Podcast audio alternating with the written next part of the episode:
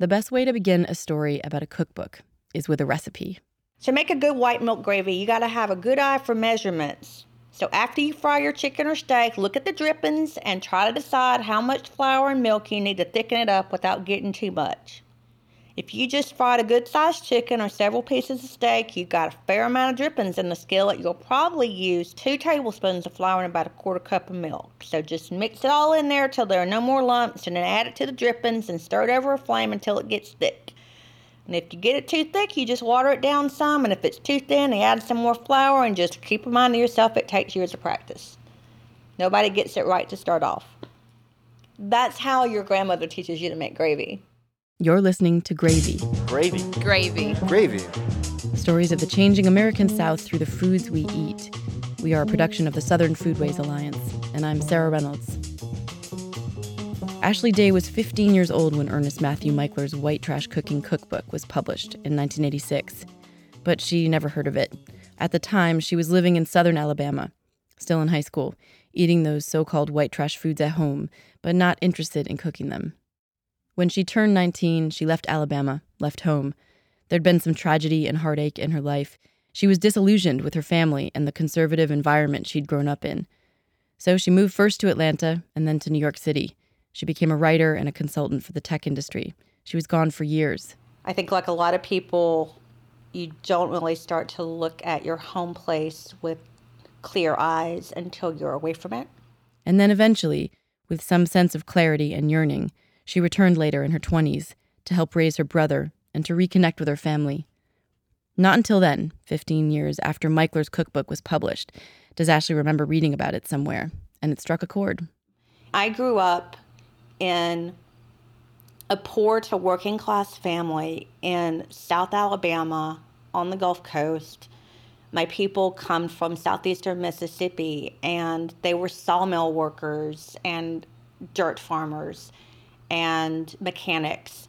And those recipes are this interesting combination of the kind of food that you grow and put up yourself, and also recipes that make use of really inexpensive processed food ingredients like spaghetti or, um, you know, cream of mushroom soup.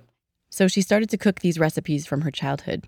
Canned tuna casseroles, peas and cornbread, liver and onions with rice.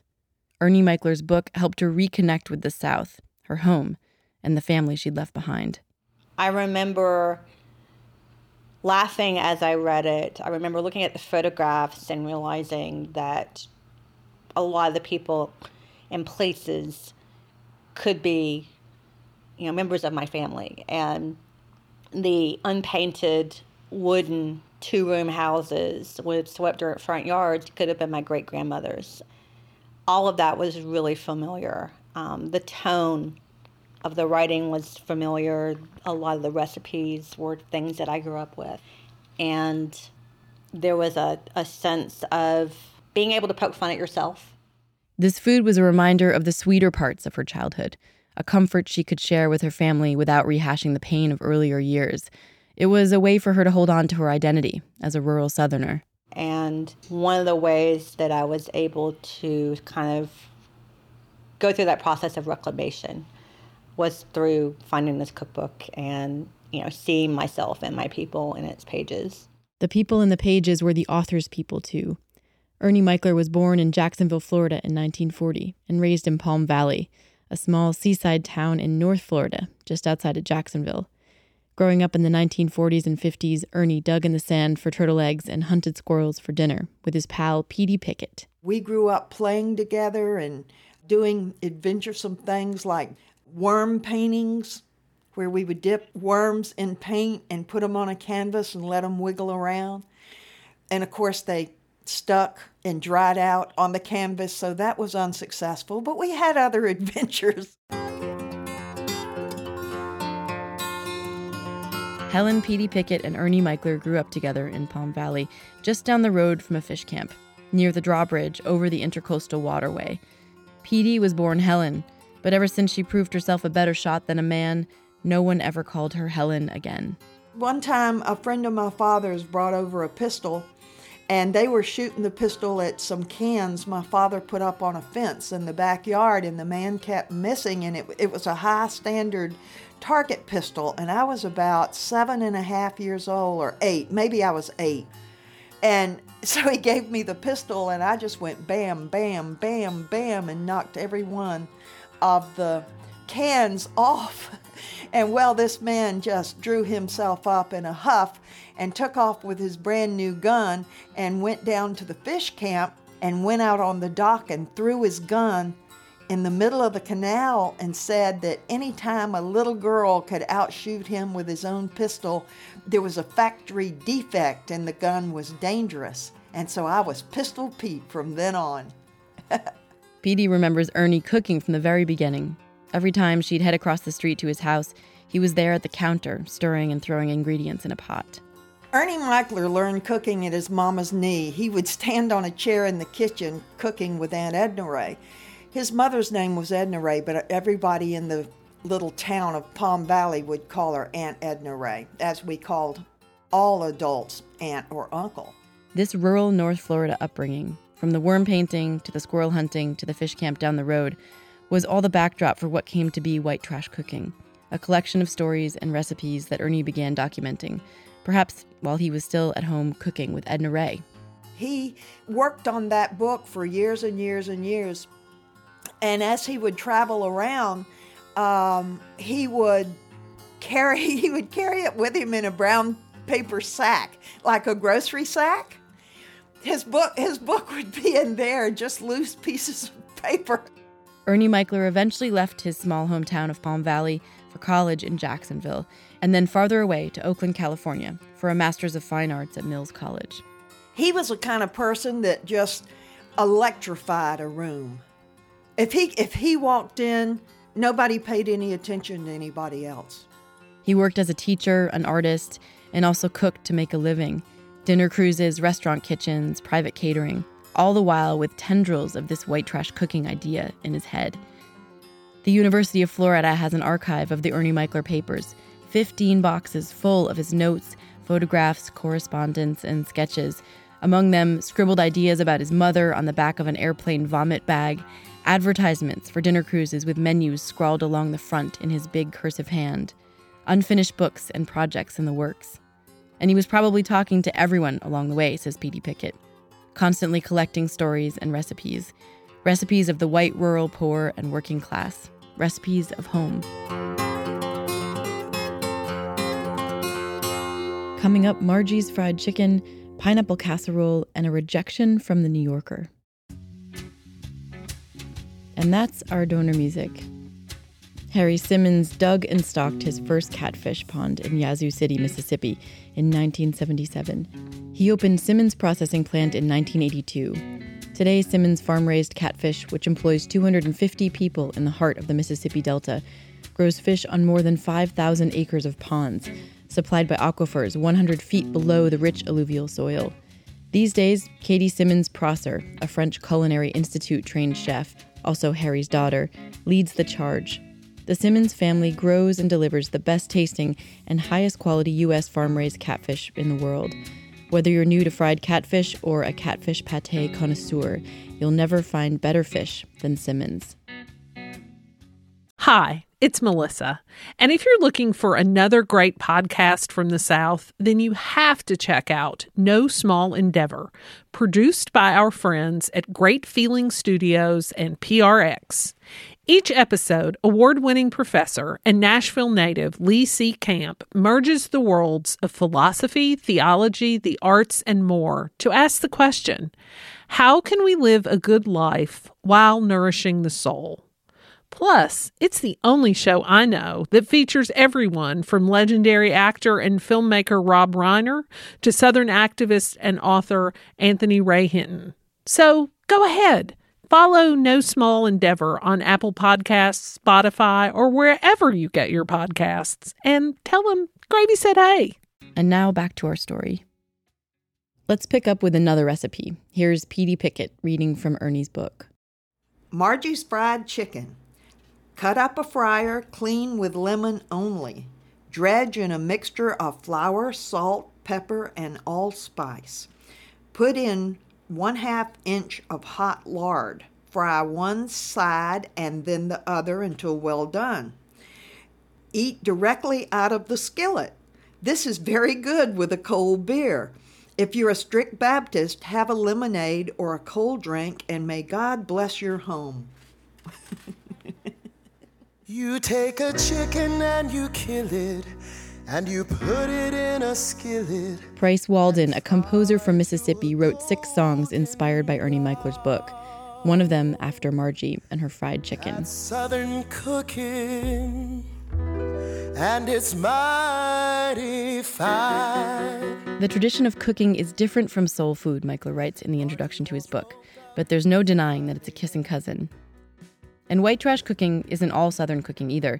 It isn't all white Southern cooking, nor is it in opposition to black Southern cooking. It's what Mickler defined as the cooking of his people, poor to working-class white rural Southerners, a demographic that was unrepresented in popular Southern cuisine at the time. Salt meat, cornmeal, and molasses are key ingredients, if Ernie had to name three, and the cooking is best done in cast iron. Keep your black iron skillet in a good, clean condition, he says. It is as special to those recipes as the wok to the Chinese cooking. As she cut it up to fry it, Margie's fried chicken was the envy of the town. More often, white trash is not associated with a cuisine, but with a people. And it's not a term that everyone is proud of. But Mickler was. His book celebrated the poor rural Southern folks who grew and preserved and pickled their food. And to these homegrown ingredients, they might add a can of tuna, or a handful of chicken feet, or a sleeve of Ritz crackers and call it dinner. Ernie Mickler was one of four brothers. His father, William Alfred Mickler, was a shrimper. His mother, Edna Ray Mills Mickler, ran a gas station and worked as a cook. She was known as a good fisherwoman. I guess that's why we we never minded being called white trash, because we never uh, thought ourselves any less for that. I like the way Ernie defined it, and I, I would uh, do it the same way he did, which is, if I could get to it here, never in my whole put-together life could I write down on a paper a hard, fast definition of white trash, because for us, as for our Southern white trash cooking, there are no hard and fast rules. We don't like to be hemmed in. But the first thing you've got to understand is that there's white trash and there's white trash. Manners and pride separate the two.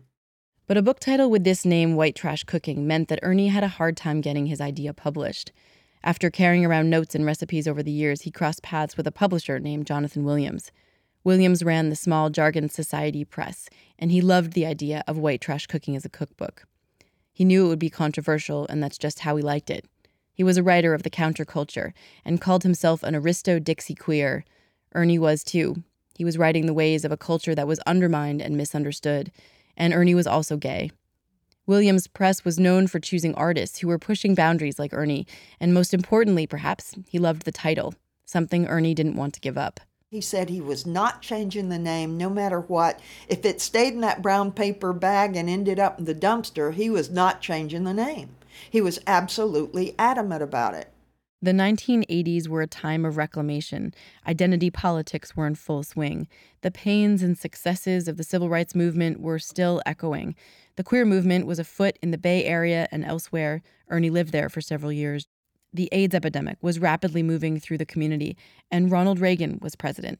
So Jonathan Williams and Ernie Mickler were eager to stir up a ruckus. In one of his notes saved along the way, Ernie wrote, "I want the book to be respectable, but not too respectable."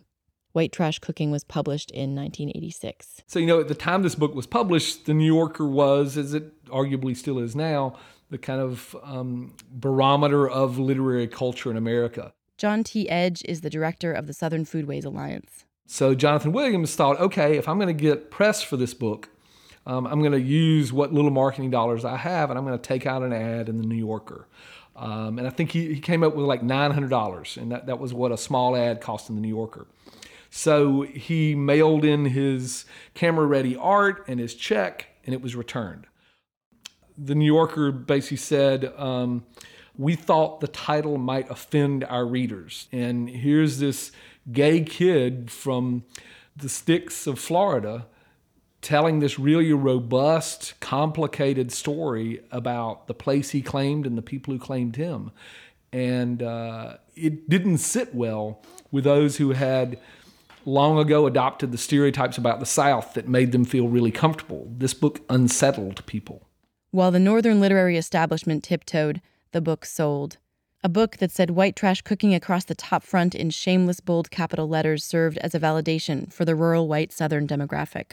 I'm talking about the reclamation of Southern cuisine, and I'm also talking about the a reclamation of Southern stories, a kind of belief on the part of Southerners that their family stories were worthwhile and that our food was worthwhile and that this region was not merely benighted but was tragic and flawed and on the mend. The book was a collection of recipes and funny stories, yet within that it told serious truths of people who didn't have much, who shared what they had and were proud of what they were making. Take, for instance, Mickler's recipe for a simple tomato sandwich. That would be the kitchen sink tomato sandwich. In the peak of the tomato season, chill one very large or two medium tomatoes that have been vine ripened and have a good acidy bite to their taste. Take two slices of bread, coat them with a quarter inch of good mayonnaise. On one piece of bread, slice the tomato a quarter inch thick. Salt and pepper that layer. Add another layer of sliced tomato and again salt and pepper. Place the other piece of bread on top of this. Roll up your sleeves and commence to eat over the kitchen sink while the juice runs down your elbows. Now see, that, that anybody could make that. White Trash Cooking was published in a time of calorie counting and Martha Stewart perfection. And Mickler was saying that everyone can cook something out of this book, and everyone's going to make it differently. And that, in fact, may be the best part. I mean, at the time in the nineteen eighties, um, you know, Martha Stewart, with her, you know, kind of beautiful, absolutely poised, you know, sense of cooking and entertaining was the was a dominant guide. That's John Birdsall, a food and culture writer based in Oakland, California. And so Mickler's book was a kind of, you know, almost like a shocking a shocking antidote to the, you know, to this kind of beautiful, expensive perfection that Martha Stewart expressed. In contrast to Stewart, Mickler chose to celebrate the simple everyday beauty and honesty of real food being cooked and eaten in some kitchens in the South. What Jonathan Williams believed and Ernie Mickler said by way of this book is that white trash was a badge worth reclaiming. It was a slur that when you pulled it close to your breast and and celebrated the people who were known as white trash, that you changed it, you twisted it, you subverted the slur and made it a totem of identity, a positive totem of identity. Ernie Mickler took his gay Southern white trash identity with him to San Francisco, the epicenter of the queer movement, which had been growing for decades. The war years, like the gold rush years, drew a variety of people together in the Bay Area. Thousands of servicemen and women from all over the country came through San Francisco on their way to battlefronts in the Pacific. After the war, gay people continued to find their way back to San Francisco in search of a city that would tolerate them. And by nineteen eighty, an estimated seventeen percent of the city's population was gay. Mickler was part of this growing diaspora of gay people from all over the country, many from small towns. You know, either they were, you know, overtly rejected by their families, or they felt like they just could never express themselves in the places where they were from. You know, in a sense, there was this joy um, about representing where you were from, but also this um, sense of deep sadness and kind of loss. And sometimes it was food that brought these old homes and new homes together. It was a reminder of what they'd left behind and also brought some measure of comfort that they still were a person with an identity from that former place. I remember uh, at some point during the eighties, a friend of a friend of mine from Davenport, Iowa, you know, once a year, his mom, who's this, you know, cute, sweet little lady from Davenport, Iowa, like this farm mom, would come and make her famous, like, fried chicken. And so he would have a dinner party and there'd be, you know, all these gay men there. And his mom, you know, I don't I don't even know if he was technically out to his mom, but of course she knew. And, you know, she had these like cast iron skillets going and she made this fried chicken with, uh, you know, like cream gravy. And it was delicious. And it, it was you know, it was very much San Francisco of its day, where there would be, you know, guys who had left their hometowns or home regions for whatever reason still expressed love for them, you know, still had this complicated relationship where they loved and missed the places where they were from, but they were happy to be part of this, you know, very urbane gay culture in San Francisco. Ernie Mickler chose to honor his people and his place, flaws and all, and that resonated with readers in the South and around the U S Within six months of publishing White Trash Cooking, Jargon Society Press was so overwhelmed by the response, they sold the rights to ten Speed Press, a San Francisco-based publisher. It sold more than two hundred thousand copies in the first year alone, the year Ernie Mickler turned forty-six. And it was so popular over the years, ten Speed released a twenty-fifth anniversary edition in twenty eleven. This year, in twenty sixteen, the book turns thirty years old. You basically just butter a casserole dish. Ashley Day eventually left the South again, but this time with the Southern Foodways connection to home. Oh. Now she makes her pineapple casserole in Vermont. And then you mix up um, a half cup of flour and a half cup of sugar. Now, if you want to you want to make it really uppity, you can mix in some whole wheat flour or some brown sugar. The important thing about this casserole is that you use pineapple tidbits.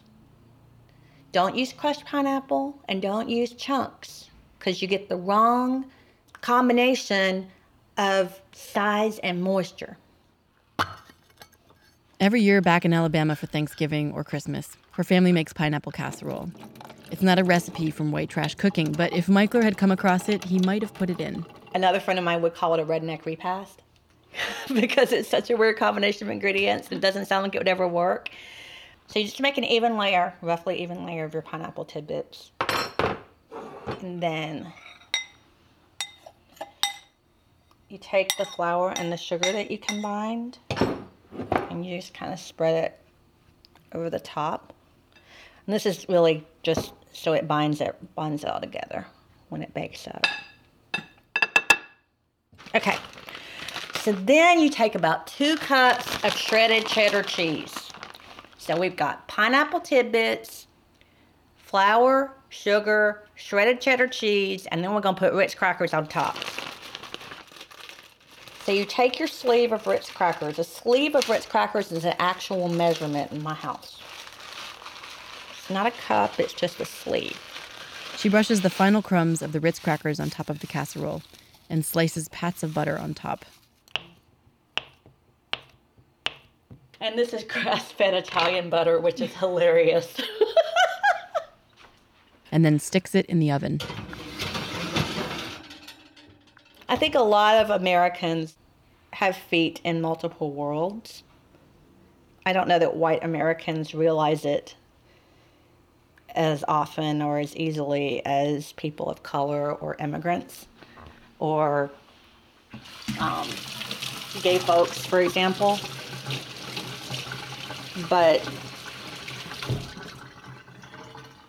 I'm just as at home on my Aunt Susie's front porch in rural Alabama as I am walking through downtown Brooklyn or hopefully one day hiking the mountains here. While the casserole bakes, Ashley thumbs through her copy of White Trash Cooking. It's a spiral-bound book reminiscent of Southern neighborhood and church cookbooks. The pages crackle and the spiral pinches when they turn. There's a recipe in here where he says that you want to get the grease hot enough that it'll jump back at you. There are much more formal ways to describe what he's describing, right? But that's how my grandmother would have said it. After thirty minutes, the pineapple casserole is done. There, see? Bubbles. That's the sound of a happy pineapple casserole. For Ashley, this very cookbook was a doorway back home through the kitchen. Can we try it? Yeah. Mm. God, that's good. It's like savory and sweet. Right, and then you get like the buttery and the crunch. Mm. When I think about home and home in the sense not of where I'm living now, but where I'm where I come from. You know, home is food, and by food I mean the rituals around how it's grown, how you harvest it, how you put it up, how you cook it and prepare it, how you consume it together as a family around a table during a holiday, or how you eat a tomato sandwich over the sink, um, so the juices just run down your arms. At the end of his life, Ernie Mickler returned home to Florida, to Moccasin Creek, not far from where he was born. His companion, Gary Jolly, was with him there when he died of AIDS at the age of forty-eight, just two years after White Trash Cooking was published, and just a few days after his second cookbook was released, Sinkin' Spells, Hot Flashes, Fits and Cravens. Ashley Day has that one too.